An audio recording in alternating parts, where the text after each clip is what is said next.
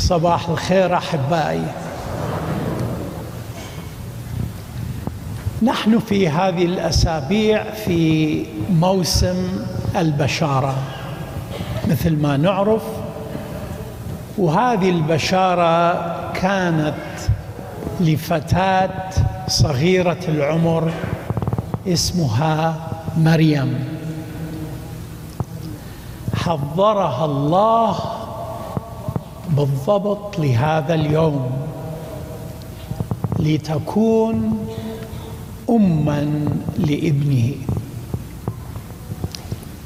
بعد أن تكلم وحكى الملاك مع مريم تفاجأت ولكن لم تقل للملاك لا بل سألته كيف يكون هذا وأنا أحبل وأنا عذراء؟ عندما أخبرها الملاك بأنك راح تحبلين بقوة الروح القدس حدث شيء جدا مهم. اليوم أريد أشارك وياكم هذا الشيء. وهو مفهوم أساسي في المسيحية. اللي نشوفه مريم تفعله.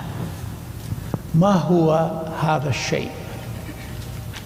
مريم عبرت إلى الجانب الآخر. يعني تحولت من رأيها اللي كانت دا تخاف وهي في تعيش في مجتمع يضطهد المرأة التي تحبل قبل زواجها يرجمها. وهذا فشي يمكن ذاك الوقت كل مرأة ما كانت تقبل. بهذه الفكرة ولكن مريم اللي حضرها الله اللي كان عندها ثلاث صفات هو التواضع الصفة الأولى والصفة الثانية تواضع يعني شنو؟ يعني عكس الأنانية عكس الكبرياء والصفة الثانية كان عندها الإيمان يعني شنو إيمان؟ يعني الثقة بكلمة الله. شيء اللي تقراه بالكتاب المقدس. والكنيسة تقول لنا الكتاب المقدس هو كلمة الله. كان مريم إلها ثقة. هذا الشيء بالله وهو الإيمان. وصفة ثالثة كان كانت هي فتاة خدومة. يعني شنو خدمة؟ يعني محبة الآخرين. إذا أني أحبك أني أكون مستعد أن أخدمك. فمن سبب هالثلاث صفات التواضع الإيمان والخدمة استطاعت مريم أن تعبر إلى الجانب الآخر.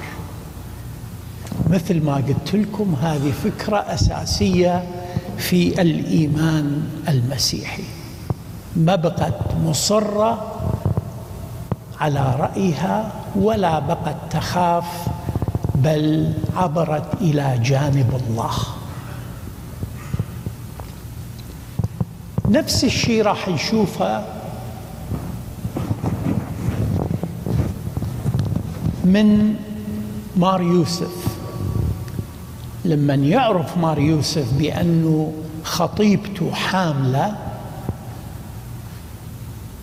مراد تصير أي فضيحة بل قرر أن يتخلى منها سرا وبالفعل يجي الملاك بالحلم ويقول له لا تخاف هذا الابن اللي هي حبلى به من الله بقوة الروح القدس.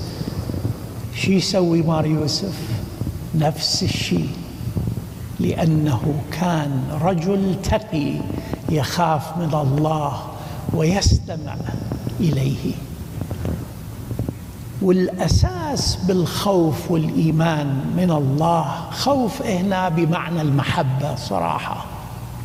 يعني شنو إذا أني أحبك أخاف أن أزعلك لأن أني أحبك لأنه بصورة أو أخرى ما أقدر أعيش بلا حبك بلا علاقتي بك فإذا أحنا واحد للآخر نحب بعضنا كيف لله؟ ونتعلم من هالشخصيات الكتاب المقدس. فنشوف مار يوسف أيضا يعبر إلى الجانب الآخر.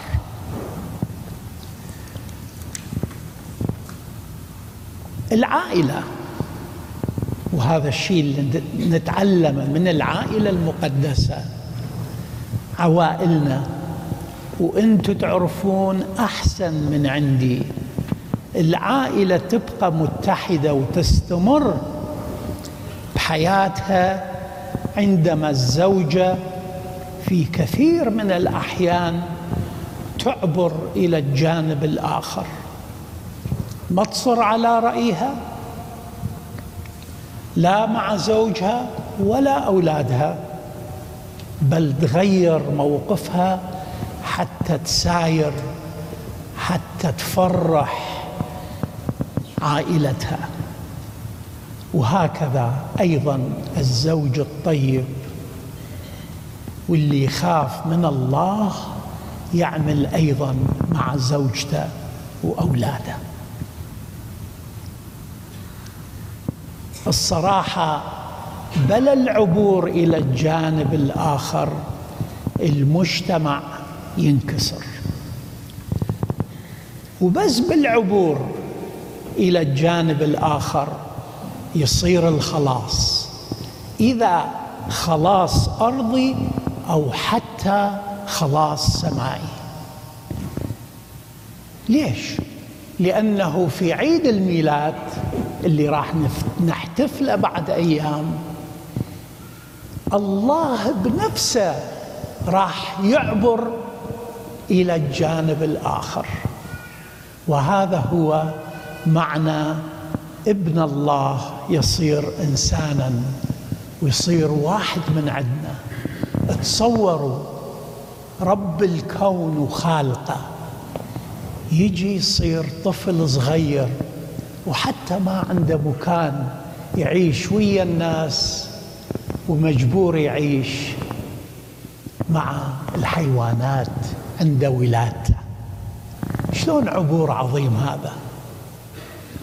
كامل المعنى هو عبور. فنحن نتعلم